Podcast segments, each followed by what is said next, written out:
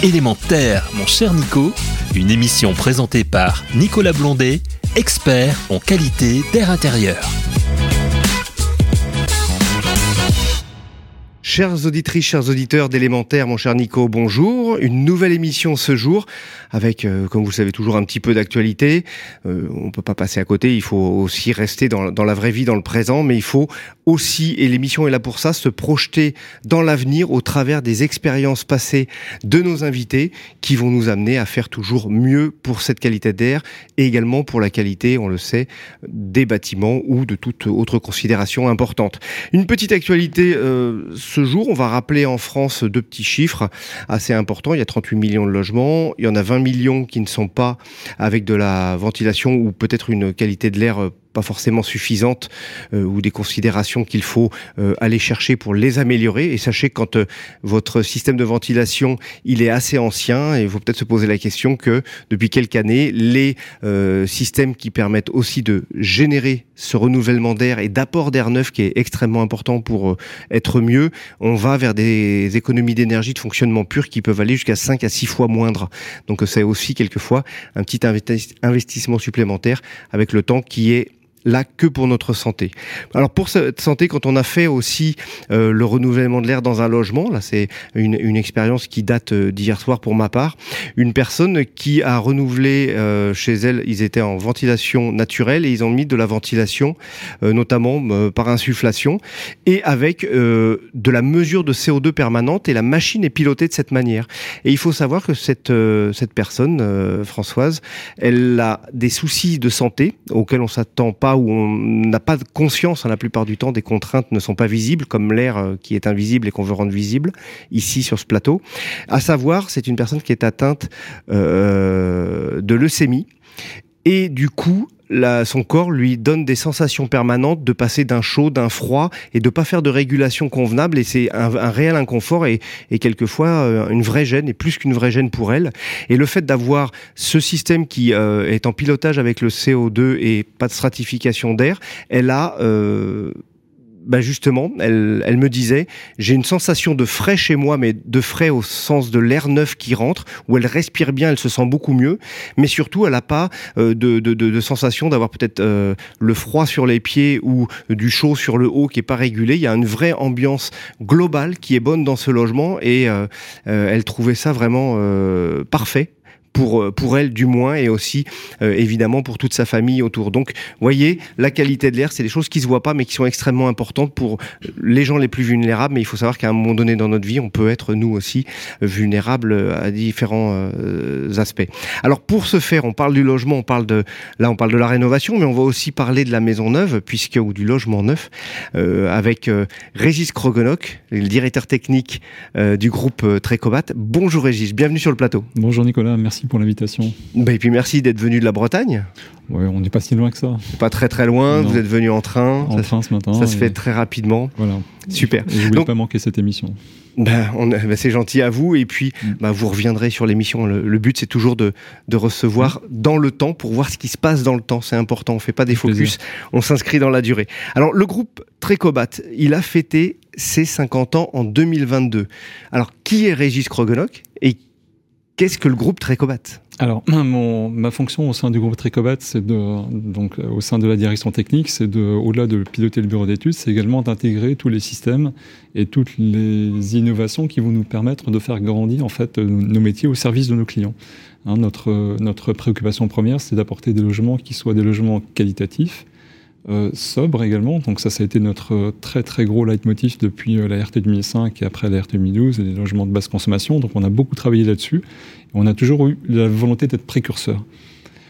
On a maintenant, depuis quelques années également, la volonté aussi d'offrir nos logements à nos clients, des logements sains d'un point de vue qualité d'air intérieur, mais toujours aussi avec cette préoccupation du confort. Et on voit que ce sont deux thématiques qui autant étaient assez peu prégnante chez nos clients, il n'y avait pas vraiment d'attente il y a encore quelques années, et c'est de plus en plus fort là maintenant, le confort, parce que le confort d'été, et la qualité d'air intérieur, parce qu'il y a largement assez d'actualité pour alimenter des préoccupations qui n'existaient pas il y a encore quelques années chez nos clients. Alors, sur ces préoccupations, justement, Régis, est-ce que ces usagers, finalement, qui seront en demande aussi dans ces constructions, c'est vraiment une demande de leur part, je dirais, c'est eux qui sont demandeurs, ou on est toujours dans une phase où on n'en a pas conscience spécifiquement? Non, c'est pas du tout une demande de leur part. Quand un client vient frapper à notre porte et vient pour acheter une maison neuve, c'est une maison qu'il d'abord veut belle, et qui soit conforme à ses attentes et à son budget, qui s'intègre bien sur un terrain. Et là, on parle de tout un tas d'autres réglementations qui sont pas toujours faciles à concilier. La qualité d'air intérieur, c'est comme la consommation, c'est sous-entendu que c'est évidemment une maison qui sera parfaitement saine. Il n'y a aucune raison d'en douter. Donc nous, on aborde ce sujet-là en essayant de les sensibiliser au fait que les systèmes et les équipements qu'on va proposer dans leur maison, ils ont du sens. Ils ont du sens et ils doivent être bien pris en compte et bien appréhendés, pas simplement pour la partie construction et on va dire équipement, de base, mais il faut aussi savoir derrière s'en servir.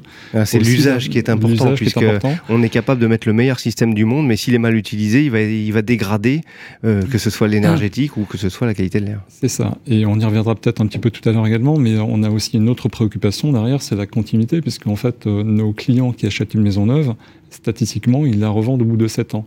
Donc il y a aussi la question de la pérennité en fait, de la performance dans le temps, pas simplement avec notre client qui aura peut-être été sensibilisé, mais avec celui qui viendra derrière également. Alors au niveau des logements, parce je fais juste une parenthèse, on le sait bien, une problématique logement, on entend parler tout un tas de contraintes, on entend parler de contraintes notamment qu'elles soient budgétaires ou financières, puisque les prêts, entre les taux d'usure et les prudences des banques, on va dire que il y a un coup de semonce qui s'opère sur la construction. On est de l'ordre, je crois, de 40% de recul au global, entre le collectif et la maison neuve. Et on s'aperçoit également que le primo-accédant a plus de mal à avoir le logement. Donc ce qui veut dire que ça vous... si c'est... budgets sont plus possibles d'aller chercher des maisons, ça veut dire qu'il faut se creuser encore plus la tête pour créer des maisons abordables. Oui, alors si on le fait sous le prisme simplement du prix d'achat des équipements, on va tous aller acheter le système de ventilation ou l'équipement le moins cher. Mais si on le fait sous un prisme différent, donc un prisme qui permet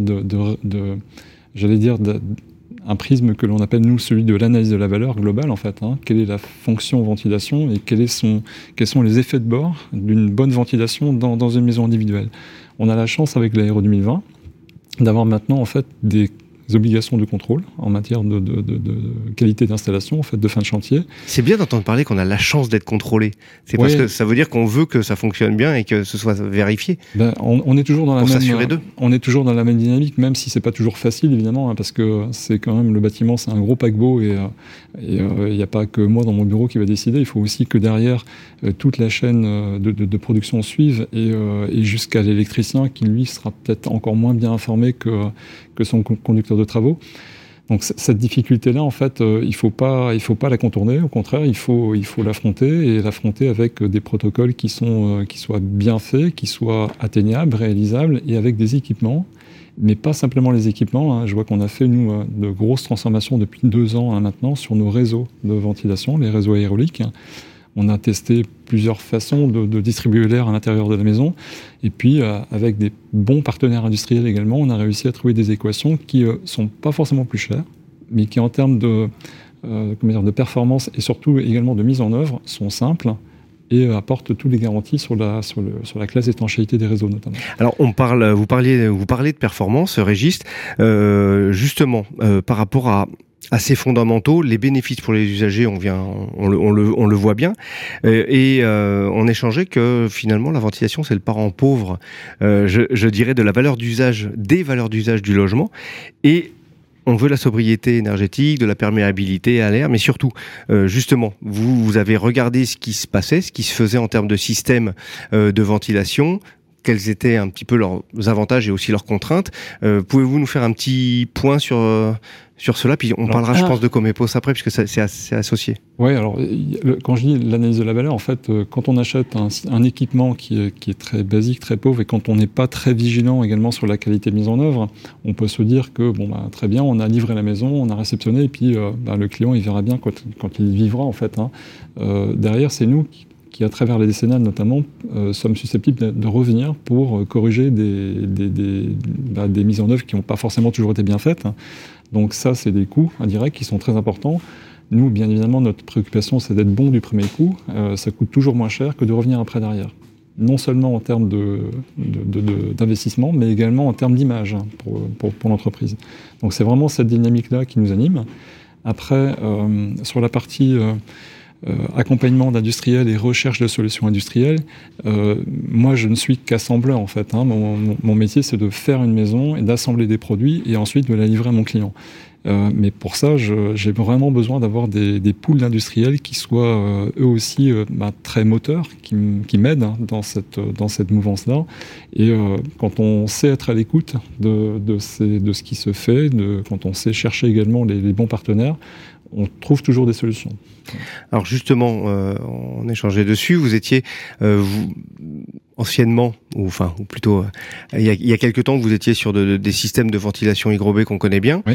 Avec quelques éléments. Et qu'est-ce qui vous a, par rapport à celle-ci, qu'est-ce qui vous pousse à aller chercher d'autres systèmes ? Alors d'abord, ça a été une sensibilisation sur la qualité de l'air intérieur, parce qu'on a été très très focus sur la partie sobriété énergétique depuis le bâtiment basse consommation. Donc pour nous, ça remonte à 2009.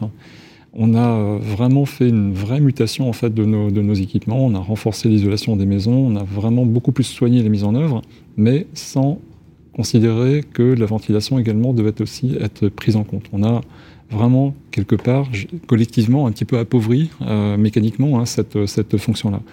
Donc là, le projet Comepos, qui est un projet qui était porté par un investissement d'avenir et l'ADEME, qui s'est déroulé de 2013 à 2019.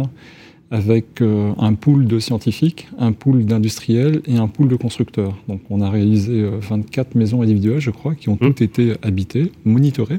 Donc pour la première fois, dans des maisons Trécobat, il y avait des capteurs de CO2, il y avait des capteurs de COV, et on a appris énormément.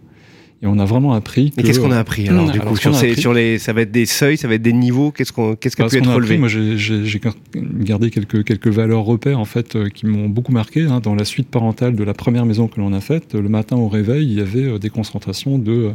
alors, chez nous, on était tout de suite parti avec de la VMI. On voulait vraiment tester ce produit-là. Et la bonne surprise, c'est qu'on était sur des concentrations de l'ordre de 700 ppm. Quand les seuils sanitaires sont, je crois, aux alentours de 1000 ppm. 1000 ppm, et il y a même une recommandation du Haut Conseil de la Santé publique qui recommande le 800. Qui recommande 800. Donc on l'a fait, mais pas que one shot, c'était de manière récurrente pendant une période assez longue, donc c'était plutôt par la preuve, en fait, qu'on a pu montrer que ça fonctionnait bien. Et quand d'autres maisons qui, elles, étaient plutôt focus sur d'autres innovations que la ventilation, donc elles étaient équipées de ventilation hygrobée. Les valeurs qui étaient remontées étaient de l'ordre de 3500 ppm, et encore je crois que c'était des niveaux de saturation des capteurs, et quand on les changeait, on pouvait monter à 5000 ppm. Et des niveaux qui étaient atteints en l'espace de 2 heures, c'est ça, également. Et très rapidement. Donc là, on s'est dit, il est temps d'agir. Oui, parce qu'on est loin. Si on veut du 1000 et qu'on est à 3500, c'est évident que... C'est ça. Il est temps d'opérer une petite révolution, là, et puis de considérer que la valeur ventilation, il faut absolument la remettre à son niveau. Alors, sur cette valeur ventilation, sur cette valeur qualité de l'air en général... c'est toujours bien de savoir, avec le temps, vous avez des retours peut-être du confort ressenti de la part de des personnes qui ont eu des maisons équipées ou... Objectivement, non.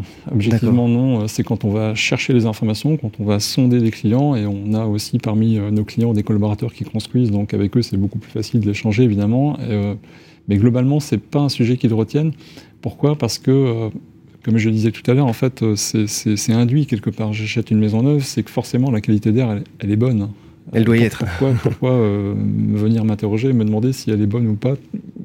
Peut-être que j'aurai un doute. Donc non, elle est forcément bonne, donc j'ai pas vraiment de retour à ce niveau-là.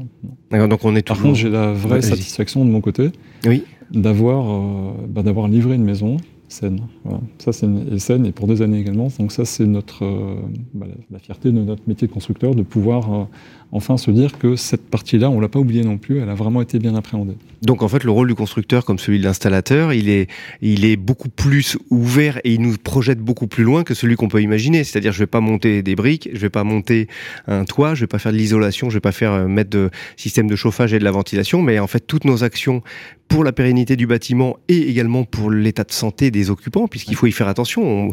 Je le disais tout à l'heure, vous venez de la Bretagne, il y a une problématique sur le radon également, qu'il faut s'assurer qu'il ne rentre pas dans le logement, puisqu'il a un potentiel cancérigène avéré et assez élevé. Donc tout ça fait que, pensons-nous tous en tant qu'installateurs ou personnes du bâtiment de dire « mes actions d'aujourd'hui vont amener très loin, donc il est important à minima de s'y intéresser et de creuser ».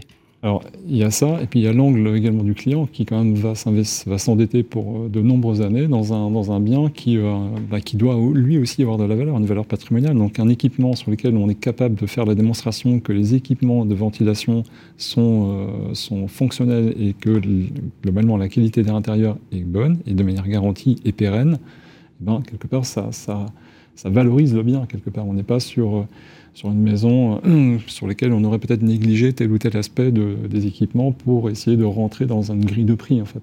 C'est pas du tout notre approche, et je crois que ça l'est de moins en moins pour l'ensemble de la profession, parce qu'il y a vraiment eu une prise de conscience après Comepos.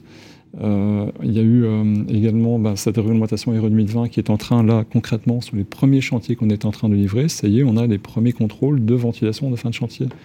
Et on en apprend, et on va continuer à apprendre à travers ces contrôles-là, à s'améliorer, à identifier des points de faiblesse que l'on ne connaît pas forcément aujourd'hui. Donc on est au contraire demandeur de ça, en fait. Et donc justement, vous parlez du mot « apprendre », c'est toujours important, puisque dans nos métiers, tout au long de notre vie, on apprend tous les jours. Donc ça veut dire également que toutes vos équipes sont sensibilisées. C'est combien de personnes, le groupe Trécobat ? Je ne sais pas si on l'a dit tout à l'heure. Alors il y a 80 conducteurs de travaux, et le groupe, ça représente à peu près un peu plus de 500 personnes aujourd'hui. Bon, 80 conducteurs de travaux, mais derrière ça, il y a un réseau de sous-traitants électriciens, et notamment si on parle de la ventilation, qui est aussi très conséquent. On a ce devoir-là, nous aussi, également, d'amener tout le monde, en fait, mais de s'assurer qu'on ne laisse personne sur le bas-côté non plus. Donc, on met en place des supports de formation, on fait avec nos partenaires industriels également des formations in situ pour la mise en œuvre des installations également. Tout cet accompagnement-là, on l'a vécu à l'époque du bâtiment basse consommation, quand on nous demandait pour la première fois de faire des bâtiments étanches. Ça ne s'est pas décrété du jour au lendemain. On sait, et on a l'expérience maintenant pour dire à peu près par quel chemin il faut aller et quel est le taux d'effort également qu'il faut y associer pour pouvoir embarquer tout le monde. Alors justement, ce chemin, ce taux d'effort, vers où nous allons on va terminer par des points de regard vers l'avenir. Ouais. 2 points. Dites-nous, lesquels pour vous, si on doit appuyer sur 2 points pour cet avenir, de cette prise en compte justement sur cette qualité de l'air, sur la construction aussi. Alors, un point auquel je pense spontanément, c'est la partie pilotage du confort intérieur. En fait, finalement, ce qu'on promet, ce qu'on doit à nos clients, c'est une bonne qualité d'air et un confort intérieur. Or, on sait très bien que le confort, c'est le générateur de chauffage, son type d'émetteur, mais c'est aussi l'hygrométrie de la maison, en fait.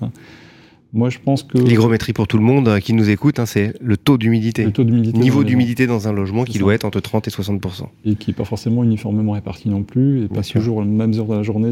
Et en fonction on voit bien à travers des comportements et des scénarios d'usage de la maison, selon qu'on a... On a des clients qui sont retraités ou jeunes actifs, c'est pas du tout les mêmes usages. Et selon si on prend une douche très chaude et très longtemps, ou si on est un peu plus frugal, qu'on la prend quasi froide et quelques minutes. Moi, quand je vois ça, je me dis que demain, en mettant peut-être quelques capteurs intelligents dans la maison, donc pour la mesure d'hygrométrie, pour la mesure de température, on les a déjà, des sondes de température, et aussi, pourquoi pas, pour du CO2 ou du COV, on commence à en avoir avec notre partenaire industriel de VMC, là, aujourd'hui. Eh bien, pourquoi pas essayer d'agréger cette data-là, de l'agréger pour en faire, pour améliorer et optimiser le pilotage du confort intérieur. Je pense que, et intégrer également aussi les comportements de l'usager, en fait. On sait que les comportements sont extrêmement variables, on l'a dit tout à l'heure. Je pense que d'un point de vue algorithmique et pourquoi pas également d'un point de vue intelligence artificielle, il y a un potentiel là qui me paraît vraiment intéressant à exploiter. Vraiment intéressant. Donc, alors qu'aujourd'hui, on est peut-être encore trop sur des approches par silo. Le fabricant de pompes à chaleur, il va regarder sa régulation, son thermostat, sa température intérieure, et c'est tout en fait. Il y a de plus en plus, on le voit aussi, hein, les industriels entre eux aussi commencent à parler de ce qu'on parle de couplage énergétique ou de couplage de fonctionnement entre différents systèmes. On va retrouver des pompes à chaleur couplées même avec de la ventilation et récupération énergétique. On a des puits climatiques plus, je dirais, plus facile à mettre en œuvre maintenant, ou se dire tout simplement, peut-être on peut prendre un peu plus côté à l'ombre l'été, l'air qui rentre, et puis le prendre sur la toiture en plein soleil l'hiver pour gagner. On peut le rappeler, hein, si on gagne 1-2 degrés, c'est déjà beaucoup pour être mieux dans le logement, surtout dans les surchauffes d'été. Alors ça, et puis le deuxième sujet, c'est pour moi, le point important également, c'est garantir la pérennité du fonctionnement des équipements que j'ai vendus à mon client. Donc la garantie de performance, c'est un sujet sur lequel on peut travailler, je pense, à travers le digital. On a développé en fait une application client qui s'appelle Nestor, qui fonctionne très très bien. On a un taux d'utilisation à 98% des clients Trécobat qui l'utilisent en fait pendant la phase construction, mais aussi après. Donc ça embarque le carnet numérique du logement, mais ça embarque également des objets connectés. Et on pourrait tout à fait imaginer demain un service qui vous permet, donc un service rémunéré, hein, évidemment, comme on paye aujourd'hui un contrat de maintenance pour sa pompe à chaleur, eh bien, d'avoir un service un peu plus étendu qui intègre également la garantie de performance de la ventilation, tout simplement. Mais surtout qu'un entretien de ventilation, normalement, on est censé le regarder une fois par an. Donc ça packagerait, et ça permet aussi, si on a une visite pour la PAC, d'avoir ou pour d'autres systèmes, de l'avoir avec la ventilation, et d'éviter de payer plusieurs déplacements de celui qui fait la maintenance, et ce qui est un vrai frein pour les usagers. Tout à fait, et le point justement, c'est que des machines, des équipements connectés, on en voit de plus en plus à travers notamment les équipements de pompe à chaleur, donc connectés aux stations techniques qui permettent de faire des diagnostics très précis à distance, voire même d'intervenir à distance. Et s'il faut faire un déplacement d'un technicien, de faire venir quelqu'un qui sera qualifié et avec la bonne pièce de rechange. Ben pourquoi pas intégrer également dans ce périmètre-là la ventilation, ça aurait beaucoup de sens en fait pour moi. Et ce serait pas forcément si compliqué que ça à mettre en place. Non, et on pourrait, en termes de valeur d'usage, encore une fois, c'est bien de décréter, de mettre en place un carnet numérique de logement, et je pense que c'était une très bonne idée, c'est essentiel. Mais moi, j'en appelle peut-être à aller encore un peu plus loin, mais ça viendra des industriels, hein, qui nous apporteront des solutions demain de ventilation connectée, non pas simplement pour l'usager, parce que ça aussi c'est important, mais aussi pour les stations techniques. Et ben on terminera sur ce mot-là. On va progresser tous ensemble finalement. On va continuer. Bravo encore au groupe Trécobat pour tout ce qu'il fait, parce que je pense qu'on pourra en parler pendant des heures. Merci Nicolas. Bon retour en Bretagne. Du côté un petit peu, vous avez aussi des entités, je crois, à Toulouse, Vendée, un peu partout. Charente-Maritime, Pays de Loire, Bretagne, mais notre cœur historique reste la Bretagne. Voilà. Et moi j'ai un petit clin d'œil parce que à faire également. C'est pas que j'ai perdu un pari, mais j'ai une reconnaissance à faire à des amis qui sont à La Rochelle, l'association de Pays Rochelais Québec, parce que j'ai quelques liens avec eux, et je leur ai promis de montrer et de remercier le Stade Rochelais pour ce magnifique match qui leur a permis de gagner la Coupe d'Europe de rugby, et ils nous ont fait, on va parler de la qualité de l'air, on va parler de l'air évidemment ici sur l'émission et on en parle, mais La Rochelle nous ont fait passer par toutes les phases de l'air, c'était haletant, ils nous ont coupé le souffle, ils nous ont amené, et quand on voit le hurlement qu'il y a eu sur le port de La Rochelle au moment où ils ont gagné, bah, l'air il était au sein de tout le monde, avec tout le monde, et il nous a tous portés et ils nous ont bien portés. Félicitations à eux, merci beaucoup Régis, au plaisir de se revoir sur l'émission, hein, comme j'ai dit, on vous reverra et on parlera de toutes ces évolutions. Bon retour en Bretagne, à bientôt. Merci, à bientôt. Au revoir à toutes et à tous, et pour une nouvelle émission de Element'air. Element'air, mon cher Nico, une émission à réécouter et télécharger gratuitement sur radio-imo.fr, l'application mobile Radio Imo et sur tous les agrégateurs de podcasts.